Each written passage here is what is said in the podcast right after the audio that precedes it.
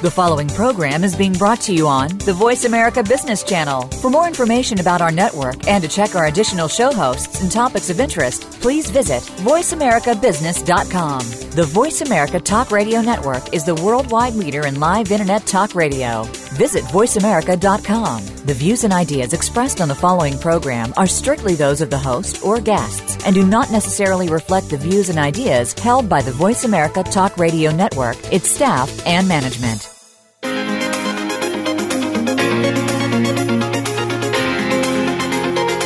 Are you ready for the next level of leadership? It's going to be here before you know it. Today's leaders need the skills, connections, and savvy to become top professionals in their fields. Welcome to Innovative Leaders Driving Thriving Organizations with Maureen Metcalf.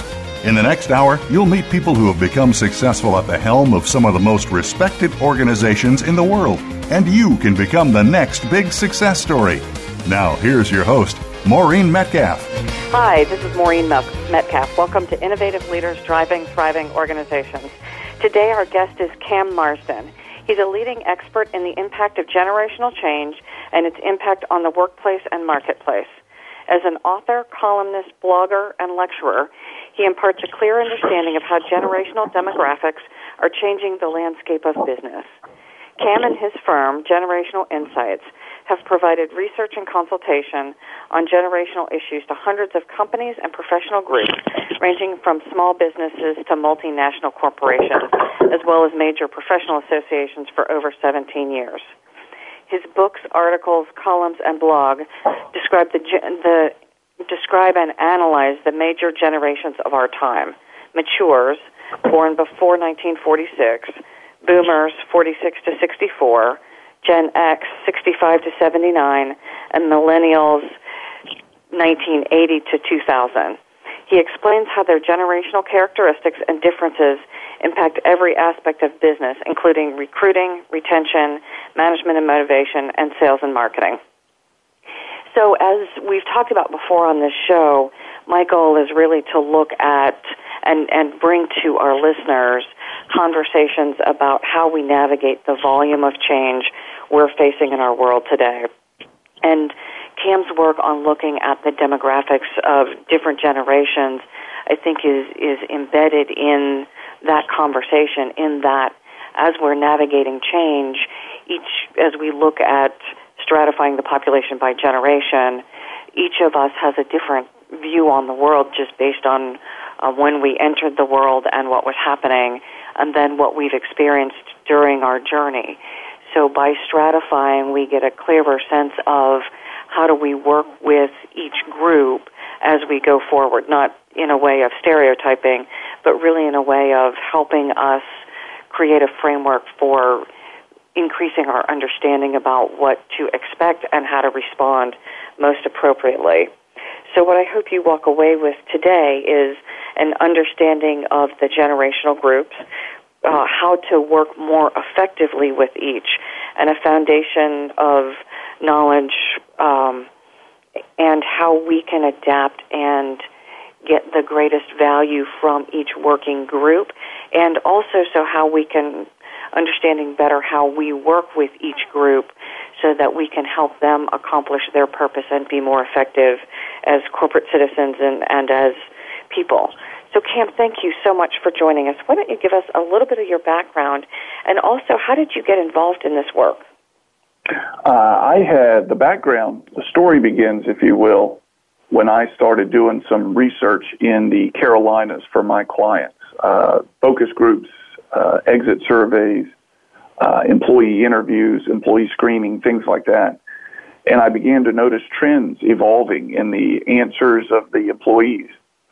So I kind of assembled all these trends after doing this for several years and approached the HR community in Charlotte and said, I think I've got something you all would find interesting. And I brought it to the HR community in a presentation. Uh, they immediately recognized these trends as things going on in their own workplace, and they asked me to come present these findings at their own management meetings at their at their employers. And that kind of got me started on studying this and finding the generational differences. Since then, that was 15, maybe 20 years ago.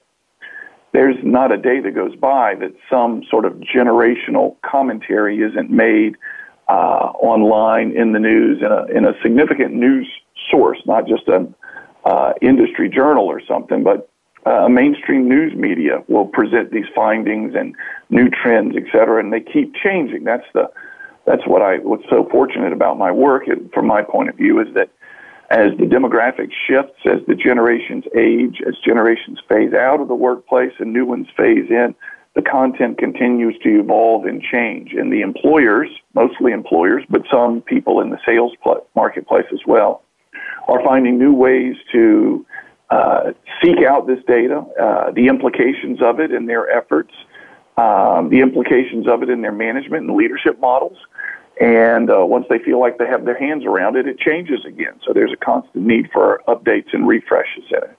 It's the typical pattern of any society, particularly an affluent society, is the, these generational demographics, if you will, these genera- generational uh, attitudes evolve. And uh, they evolve most starkly in times of affluence, and that's what makes this conversation so relative today. Cool. So, um, can you tell us a little bit more about what what the groups are that you use, and is your categorization similar to others? So, are these terms like millennials constant, or, or um, when someone makes reference to millennials, are we all talking about the same thing? You know, it's a, it's a good question, and I'll give you the generations and their breakdowns right now, uh, and then give you where the the, the definitions may change. And we'll go from oldest to youngest. The senior members are called the matures, born 1945 and prior.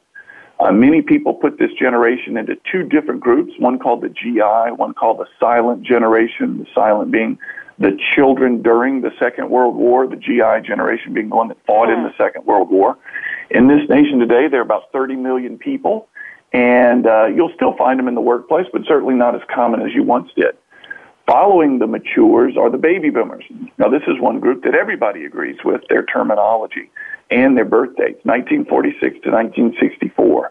The boomers have been uh, analyzed a thousand times over. Everybody clearly knows who they are, who they're talking about, etc. There's actually part of our study is the tail end of the boomers, the late boomers, the trailing boomers, a couple different terms for them they have some uniquenesses in their uh, workplace or their rather their marketplace behaviors. Following that is Generation X, born 1965 to 1979. There is some disagreement of when the actual birth date of the beginning of X is, but most of it, if you look at birth rate charts, reflects the same, 1965 to 1979. This group is also known as 13ers and the baby bust, but predominantly Generation X. Uh, millennials also known as Gen Y, born 1980 to 2000. And this is where the greatest debate takes place over the ages of the millennials. Uh, I give it a 20 year range. Others give it a 10 year range. Others give it a 15 year range. Others say that technology is changing these generations so fast that you can't have a 20 year generation. I don't believe that. Um, so I, I give them a 20 year range, 1980 to 2000 it's still the traditional definition of, two, of a generation, 15 to 22 years, and uh, that defines the millennials, in my opinion, very well.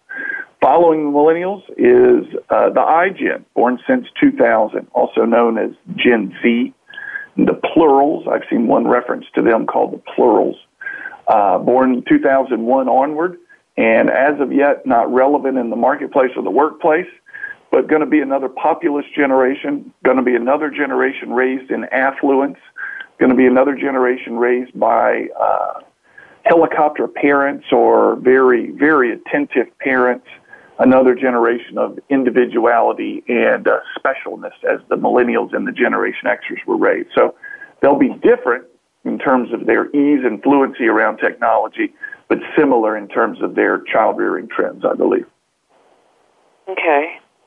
And so, yeah, I, I think we can all probably think of people from the senior generation, so the World War II folks, our grandparents in some cases, or great grandparents, and certainly um, understand that they see the world slightly differently than our kids or our grandkids do. But how different are those generations really?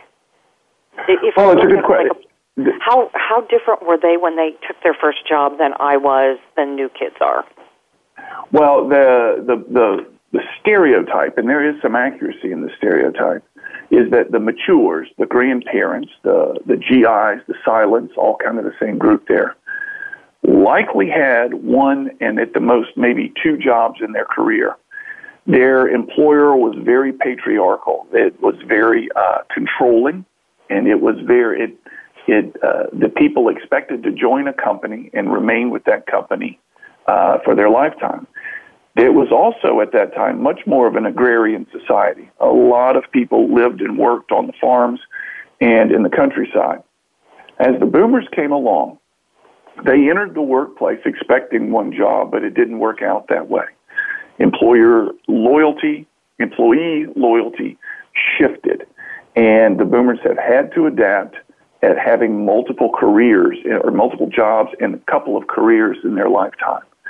As the Xers came along, they expected multiple jobs and multiple careers. It's what they kind of were brought into the workplace expecting. They saw it happen to generations in front of them, and they never had any uh, predisposition that there would be fewer than three, four, five jobs in their lifetime. They've expected this.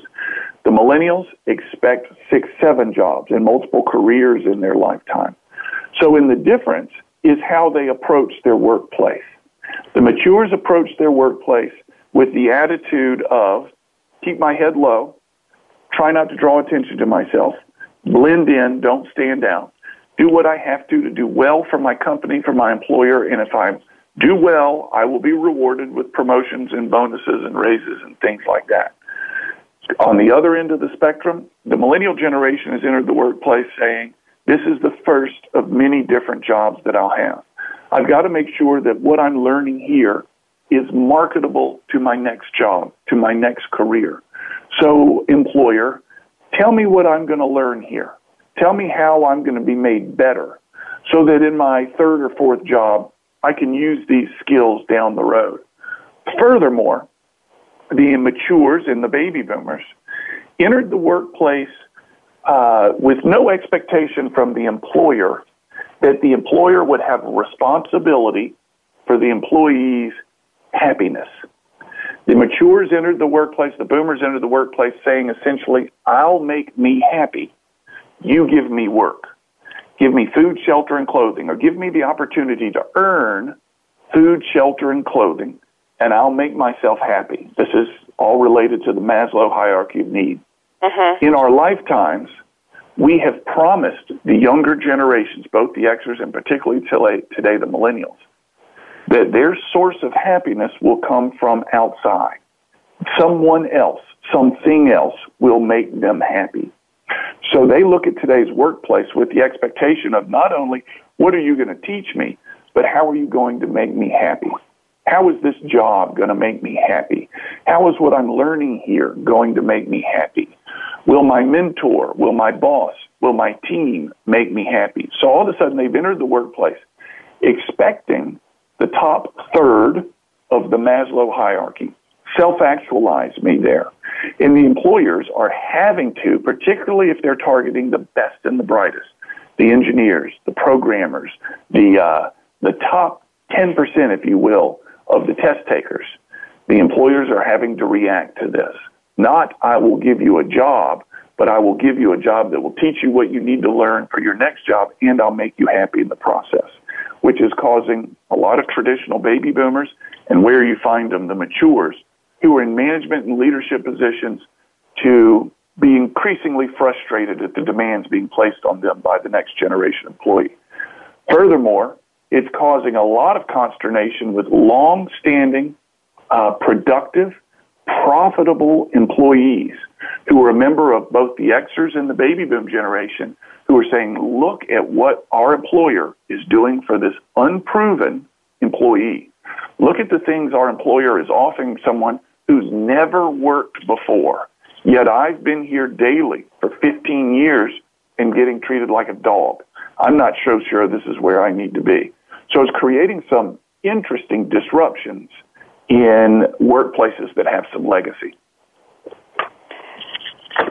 That that is absolutely fascinating, especially the response, and those are probably some of the coaching conversations I'm having, with the assumption often that if I go someplace else, it'll be better.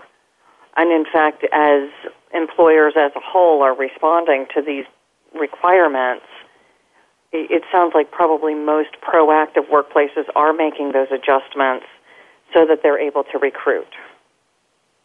They are making the adjustments so that they are able to recruit. It's happening in interview conversations. It's happening in job descriptions that are posted on their website.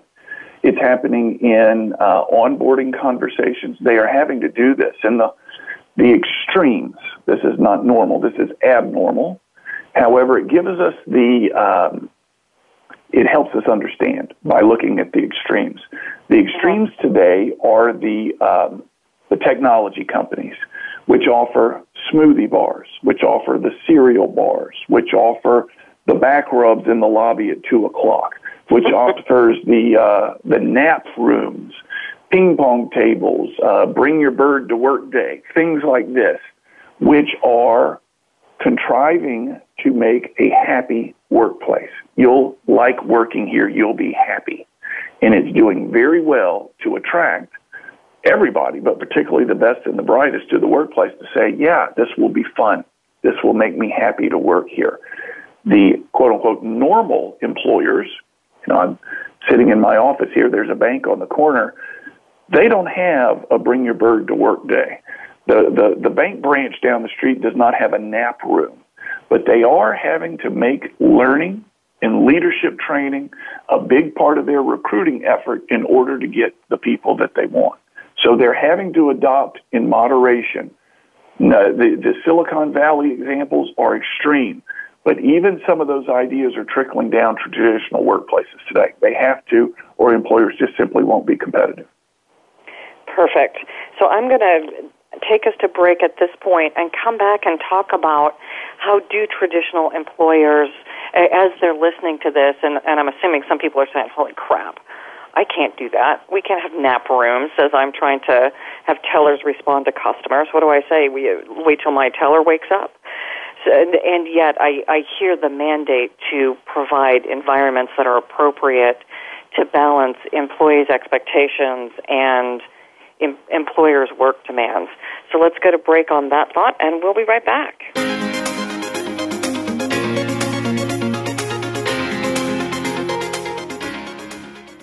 Become our friend on Facebook. Post your thoughts about our shows and network on our timeline. Visit facebook.com forward slash voice America. Metcalf and Associates is a management consulting and leadership development firm dedicated to helping leaders, their management teams, and their organizations implement innovative leadership and business practices to help create market differentiation necessary to thrive in this rapidly changing environment. As the author of eight award winning leadership books, Maureen Metcalf and her associates are positioned to help you and your organization grow and thrive. Visit metcalf associates.com.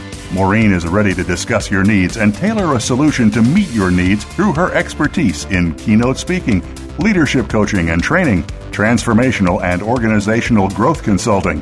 For your business, we can help with facilitated leadership retreats, organizational planning, culture alignment, individual and organizational assessments, online leadership development programs, and one on one or corporate wide leadership development sessions.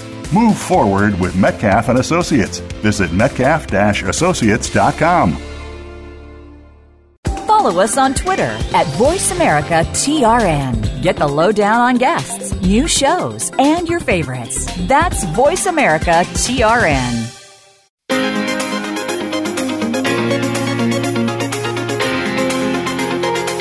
You are listening to Innovative Leaders Driving Thriving Organizations. To reach Maureen Metcalf or her guest today, please call in to 1 866 472 5790. That's 1 866 472 5790. Or send an email to info at metcalf associates.com. Now, back to this week's program.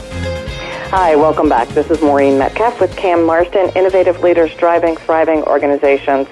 Cam is talking about generational differences. Uh, he just finished walking us through what they are and a bit of what they expect.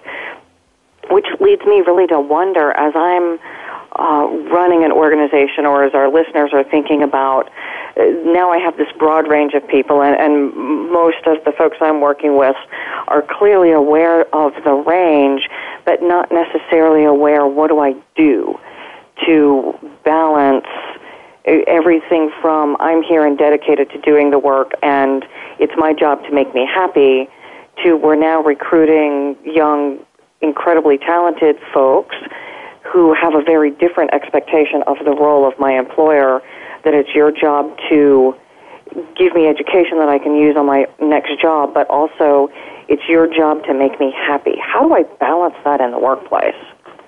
It's a it, balance is the right word. It's difficult for the manager to satisfy everyone's needs.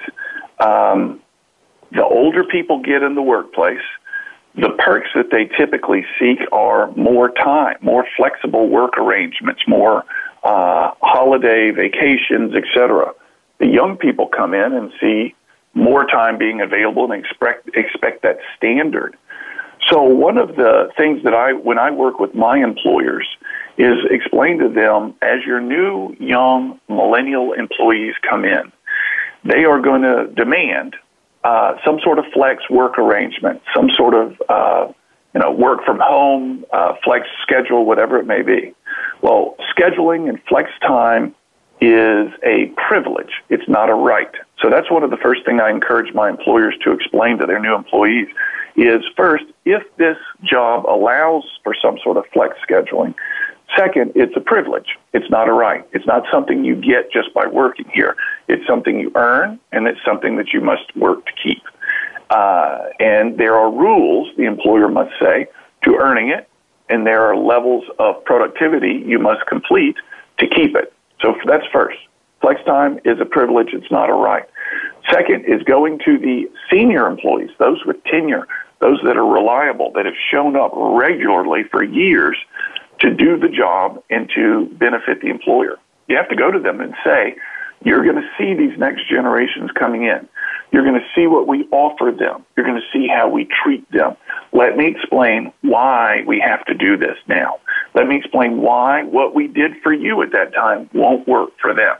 Let's look into the future as an organization and make sure we're building out both uh, our talent as well as replacing you, finding your successor and therefore, these new procedures that we're going to go through, these new offerings, communication styles, uh, ways of managing meetings, etc., are evolving in order to uh, protect this organization's longevity.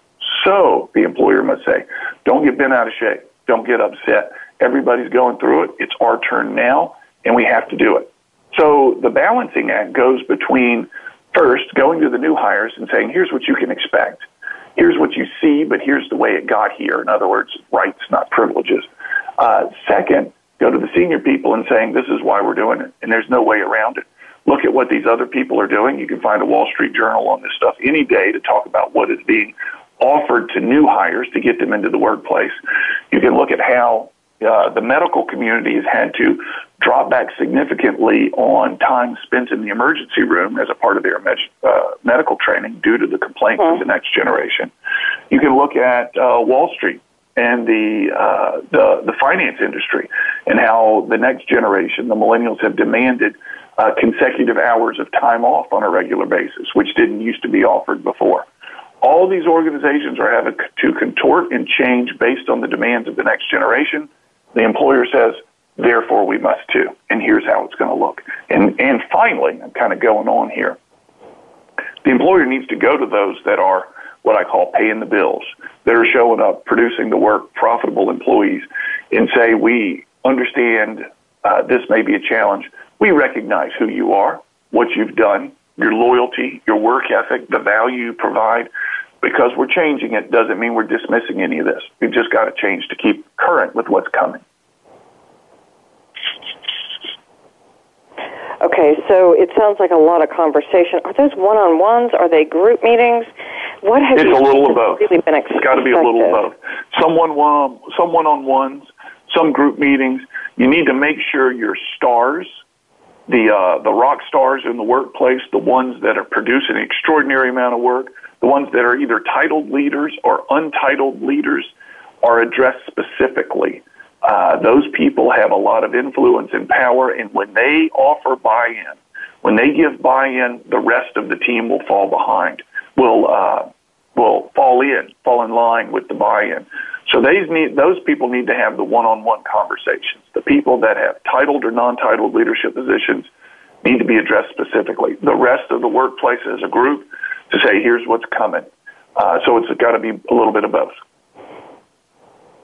Is there anyone, and I'm not asking for names, that stands out as companies are really grabbing hold of this and doing an exceptional job?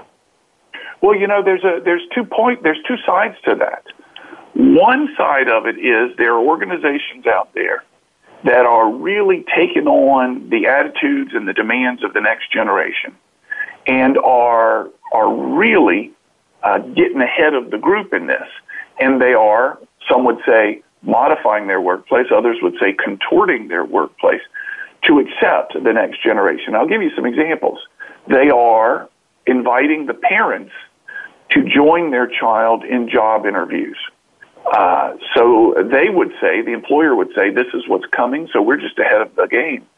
The other side of that is, wait a minute, you are, you are perpetuating this generation's, uh, lack of independence, or you're perpetuating, uh, the stereotypes in them by even allowing this.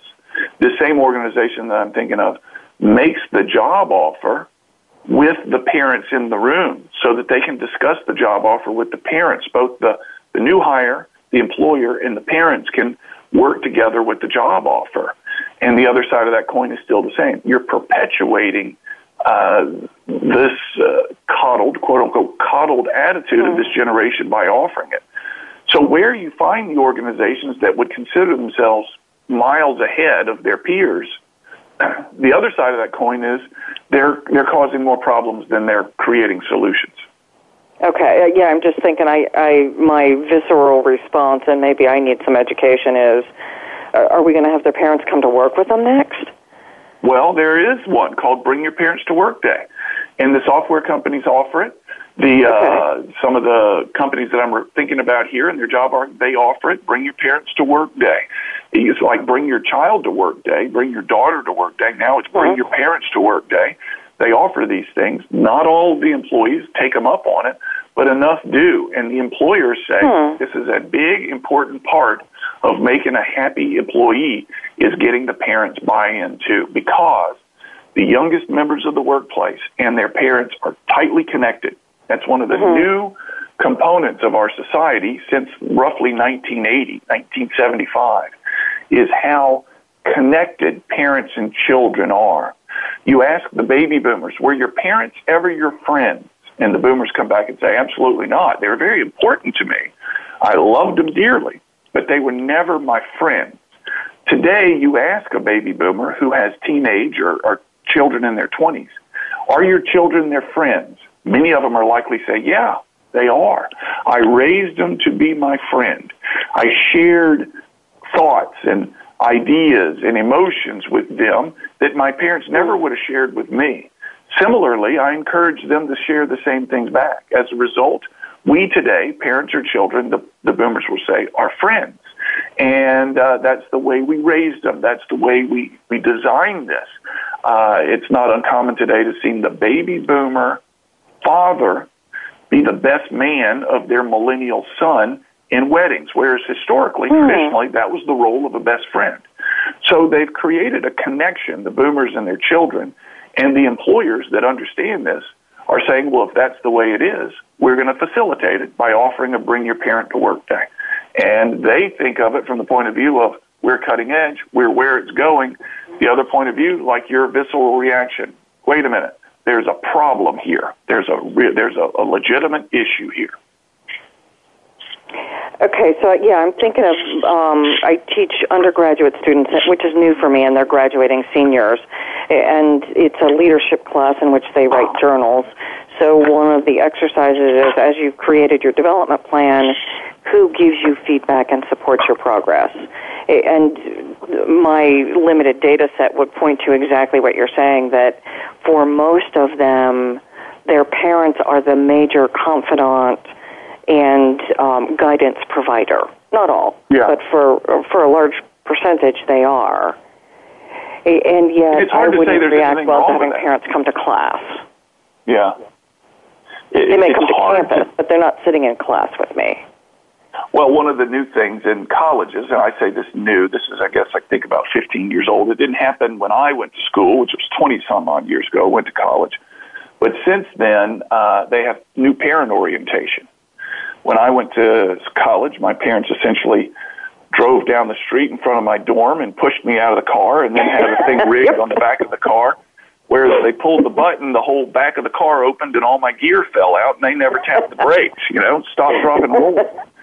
Uh, however, since then, they have parents orientation as well as student orientation. Mm-hmm. So, you know, it's a, it's, it's an acknowledgement that there is a yeah. new type of relationship with parent and child, reflective of the, what they call the helicopter parent of needing to protect and be safe. And you know, it's hard to be, I, I have, I have two thoughts on this. It's hard to be too, uh, it's hard to find displeasure in the parent and the child connected yeah. this way. However, at the same time, you look down the road and uh, you see the kids living at home longer. They're getting married later. They're having children later. All these responsibilities of adulthood are being pushed off, and the parents are facilitating it. And it is creating these challenges in the workplace. I mean, one of the side hmm. effects is the challenges in the workplace. And I've had this uh, these conversations. This was with a financial services company, where uh, the annual review, employer employee annual review, one on one.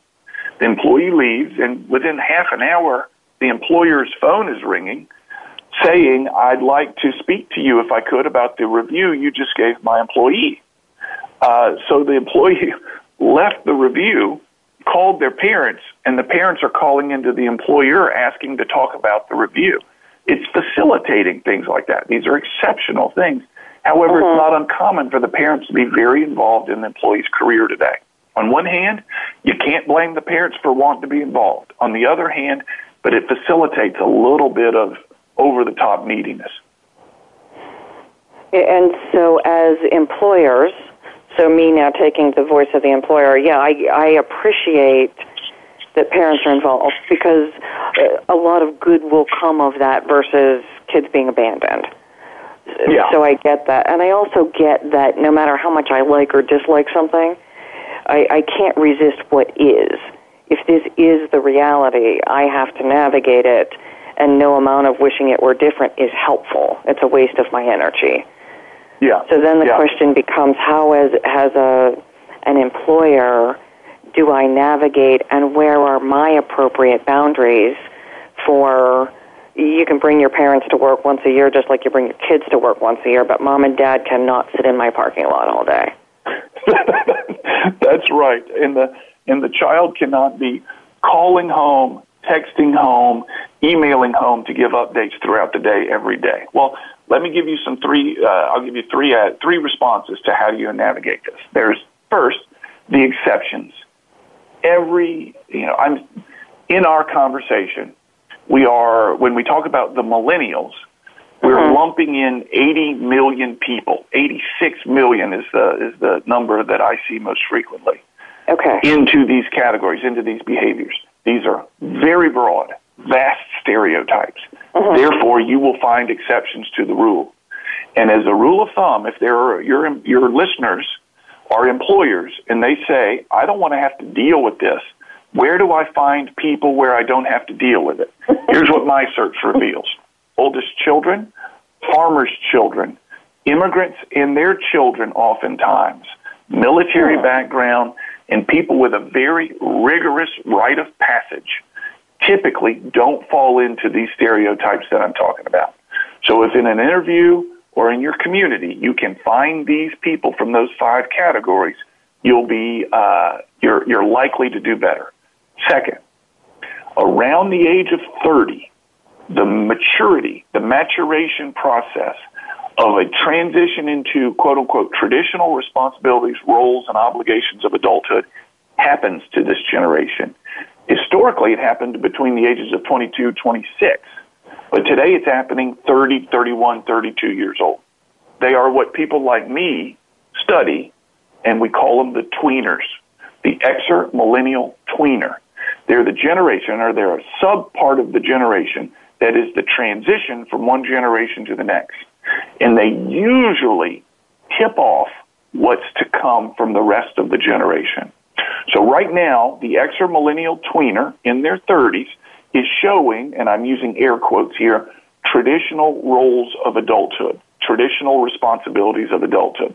But it's taking longer for them to get there. It's taking longer for them to get to this quote unquote traditional adulthood because all the life stages that signify and that tip off the next stage of life are happening later in this generation for many reasons, but largely facilitated by our society. The third thing is you just got to deal with it. You just got to, you can find your exceptions, number one. You can wait until they're in their 30s to hire them or look for people that are looking for their jobs in their 30s and ask them in their interviews, are you married? Do you have children? Do you have any debt? I don't know if those are legal questions, but if you can get to those answers, you're going to find a predictable employee. Third, gut it out. Just simply deal with it. You're going to find talented, uh, and, and notice, no part of what I've said today is they lack work ethic. That is often a stereotype. Uh, okay. I don't believe that, but they are motivated differently. So the option three, gut it out, create these little, uh, what I call trinkets, these little diversions of uh, frequent team building events, uh, frequent celebratory events, uh, frequent events off site for doing different things. Let's all go to the movies tonight. All these little things that are used to create, and here are the air quotes again, happiness in the workplace. Three options. Exceptions, wait it out, gut it out. Cool. That's a perfect place to break. We'll come back eh, and talk a little bit more about, again, how do I navigate? Because what you said is hopeful that just like when whatever age we were in our generation where we bought houses, got engaged, got married, we took on more traditional roles. It sounds like they will as well, just at a later age. So let's I go to break so. on. Cool, thank you. Let's go to break on that note, and we will be right back. Uh, this is Maureen Metcalf and Cam Marston talking about generational differences in the workplace.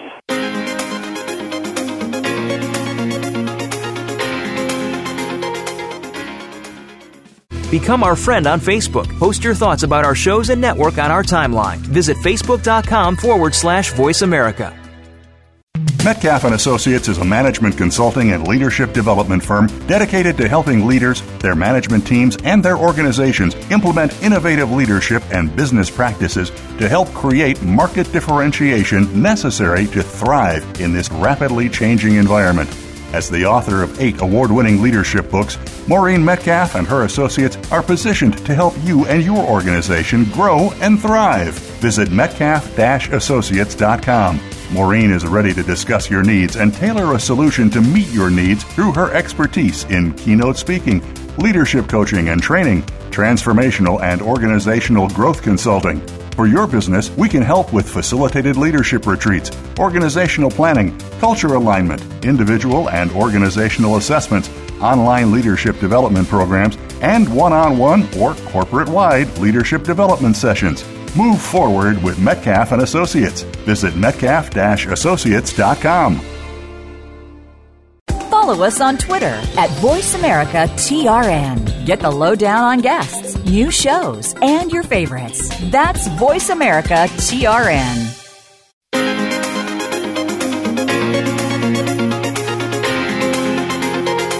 You are listening to Innovative Leaders Driving Thriving Organizations.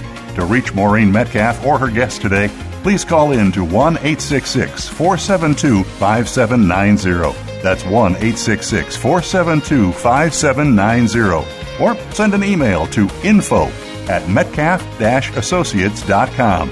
Now, back to this week's program. Hi, this is Maureen Metcalf. Welcome back. Innovative Leaders Driving Thriving Organizations. We're joined by Cam Marston today, uh, talking about generational differences within the workplace. And Cam, thank you so much uh, for the insights you've given us thus far. And what I wanted to summarize from the last segment that I heard to stand out is as our younger generation, the millennials, move into places of higher responsibility. So as they get married, buy houses, um, those traditional life shifts, uh, they take on also more traditional behaviors. It's just happening a little later in life than it did for you and I. Um, so as a workplace, there were a few things I can do. Um, I can gut it out, I can accept it, and I can wait it out. Um, did I get those right? And what do you want to add before we go on to the next question? Uh, I think you've got them just right. Those are your options. Uh, some people love the gutted out. Some workplaces are designed for gutted out. Incidentally, something we've not talked about, the boomer Xer tweener. I've talked about the Xer and millennial tweener. The boomer Xer tweener, born roughly between 1960 to 1970, is a really good uh, gutted out person. They tend to quote unquote get the next generation, the boomer Xer tweener, and they make wonderful leaders and employers of the next generation. I call them interpreters.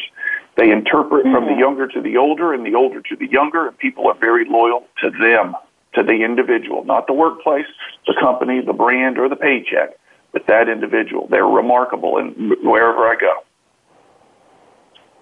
Great. That that is um, interesting and valuable to know that there are groups of people, and I, again, I realize these are um, extreme stereotypes and, and we are all our own special snowflakes. But, but that as I'm looking for potential solutions, that there are people who are more or less wired to play that bridge role. Yeah. Because I'm guessing are. a lot of people are listening and saying, okay, that's nice. What the heck do I do about it? You've just pointed out a problem I knew I had, and that's not helpful. Yeah, yeah. Well, the uh, the other side of that is uh, you know, I, like I said, the Xer, or I'm sorry, let me get this straight. The Boomer Xer tweener tends to manage uh, all the generations well and has a really uh, team to quote unquote get the youngest generation. The opposite side of that coin, which is something we've not talked about, but I find becoming more and more relevant, had a long kind of coaching call on this yesterday myself, is uh, the Generation X manager.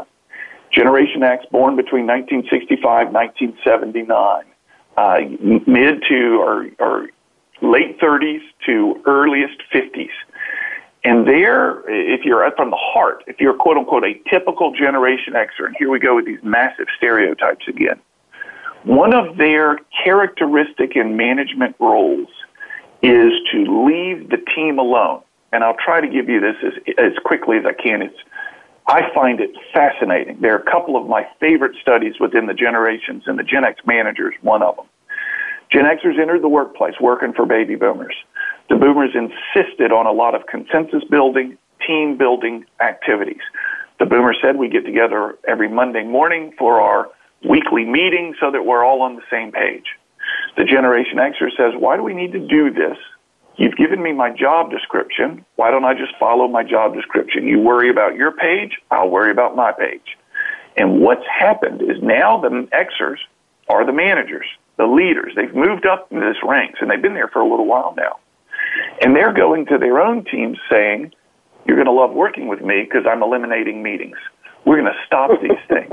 The baby boomers, they, they had to have these weekly meetings, these big same page events. They were this big uh, elbow and elbow, link and sway, kumbaya events. We don't need to do these things. Let's stop. If you need to know anything, I'll give you an email. We'll get together once a quarter. That's plenty. Everybody do your job. I'm not going to micromanage you. I'm going to leave you alone. And they, my Xer peers, I'm a Generation Xer, feel like they're doing their teams the greatest favor by leaving them alone. What's happening to those teams?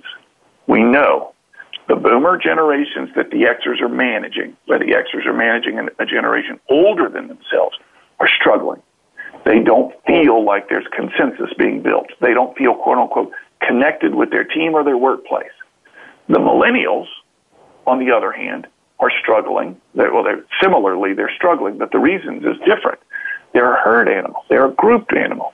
They were raised and educated around tables facing inwards as pods, as groups. They were set up on play dates. They've been a part of teams since they could walk. They were shepherded in minivans. There was very little left to their own devices on this generation. The Generation Xer, though, came of age as the latchkey kid, as the individualist, as the nomad, as I'm going to figure this out myself. And they're used to being left alone to figure things out. And now that they're the manager, they feel like everybody should do it that way.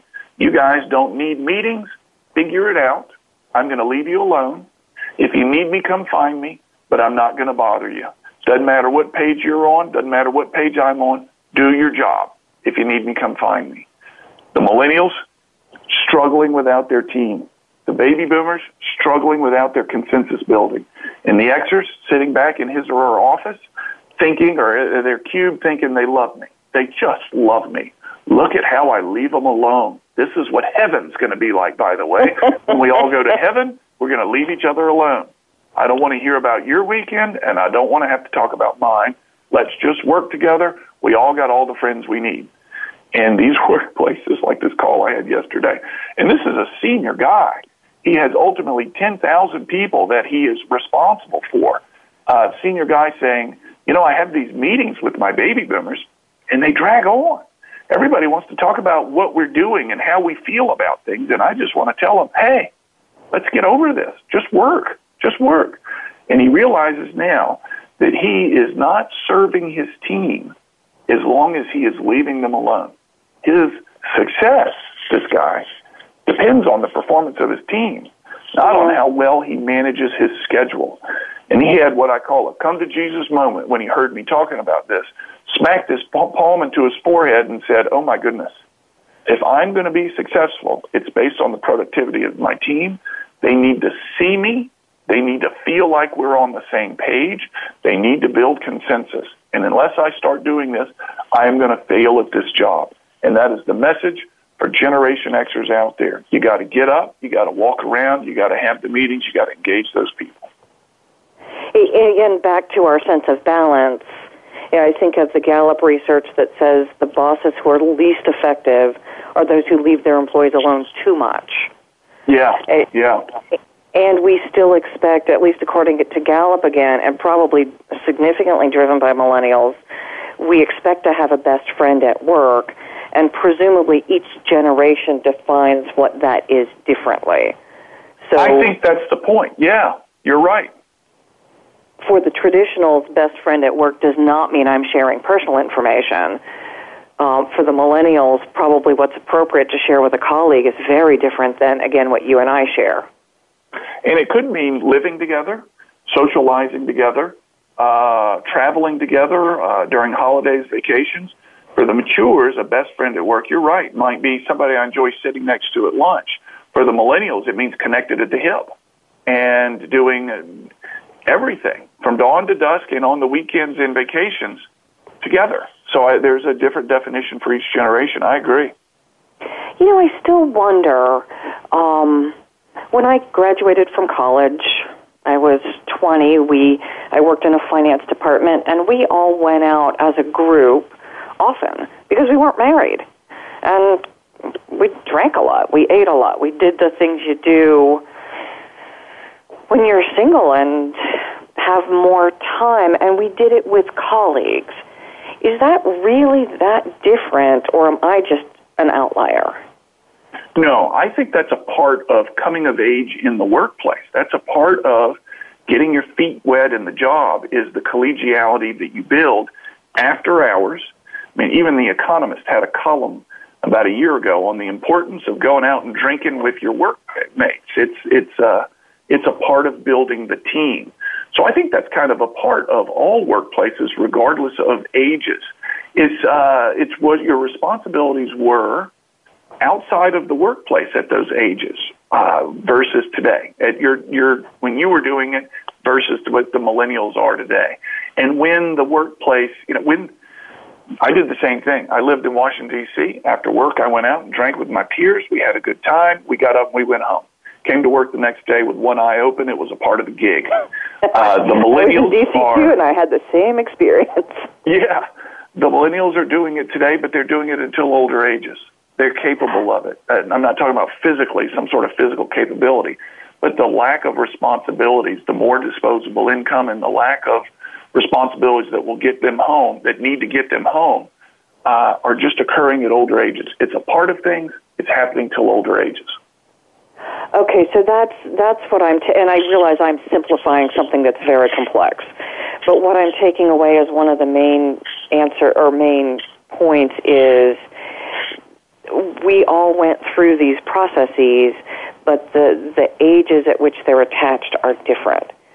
Their ages and the corresponding responsibilities outside okay. the workplace are different. There's there's also what the you know uh, something we have talked about, which is what they feel, they being the young employees, and this has happened from everyone the age of 50 and mm-hmm. younger, but it's more acute the closer you get into the 20s. What the workplace owes them, what the workplace should uh, be ah. about. Yeah. Uh, like we talked about, is my job going to make me happy? Who in my workplace is going to make me happy? Mm-hmm. From there, we're in uh, this May. There'll be graduation speakers the land over looking out over their audiences as they give their presentation, and it could be postgraduate, could be graduate from college, heck, it could be from kindergarten into first grade, where they have cap and gown ceremonies and graduation speakers who will say, go out, find a good job that makes you happy. And that has become a part of the, the conversation of this society in the last 15 years is that the job should make you happy. You should be fulfilled in your job. Versus 30 years ago, go out and find a job that makes you happy was not a part of the dialogue. Go out and mm-hmm. find a job. Become self sufficient. So today, go out, and find a good job that makes you happy, and a part of that is what's the workplace going to do for me? What's it going to be like here? Am I going to enjoy it?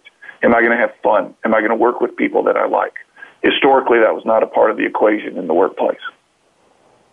And having been on the board of trustees at a university and navigating the um, we educate young people, and what they've invested in tuition isn't necessarily commensurate with the salary they're going to make. I use an equation that says, what am I good at?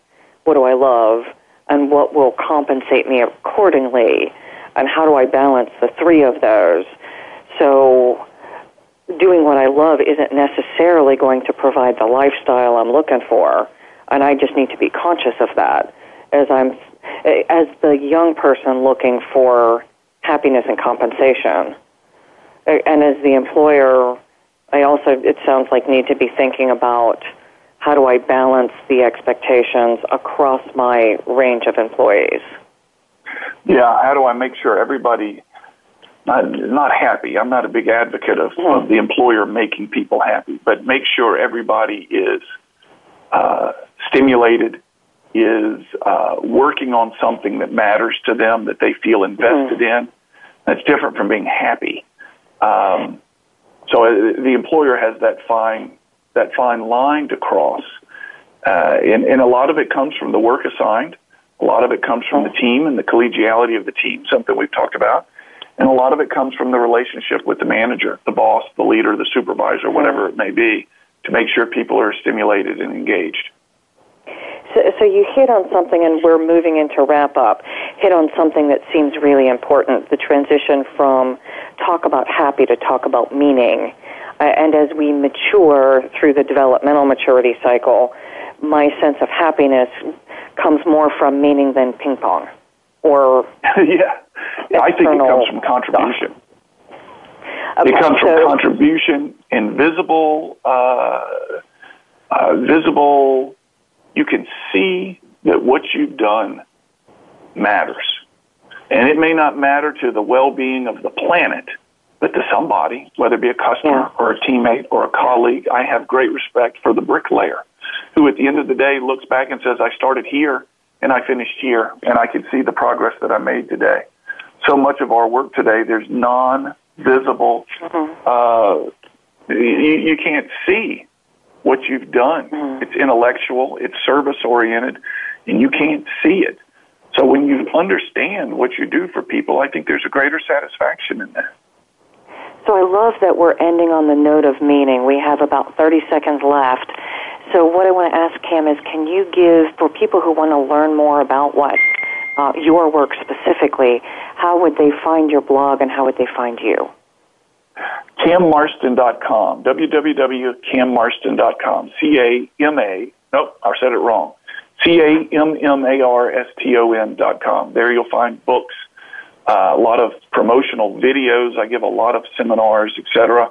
Uh, but the blog, and hopefully by later in the spring, you'll start hearing my podcast, which is um, going to be reviews and commentary as well as interviews on this subject matter, both in the marketplace and in the workplace.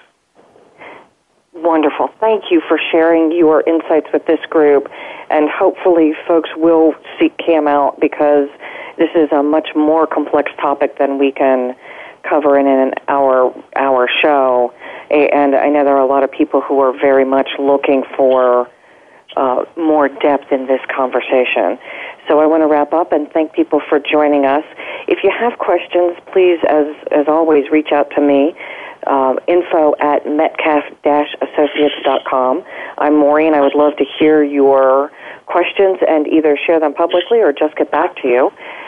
And any insights you have, any changes that you are making based on what you hear here. Certainly, what I heard from Cam, uh, and we don't have time for a full summary, was I need to understand the multiple constituents within my organization by generation as well as by maturity level and balance the needs of each involving having very open and honest communications with each about why we're doing what we're doing. So that level of transparency and balance seem to be two of the key terms.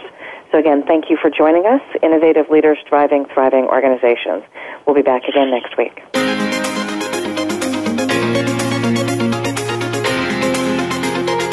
Thank you again for joining us this week. Please tune in for another edition of Innovative Leaders Driving Thriving Organizations with Maureen Metcalf next Tuesday at 11 a.m. Pacific Time, 2 p.m. Eastern Time on the Voice America Business Channel. We hope to see you here next week.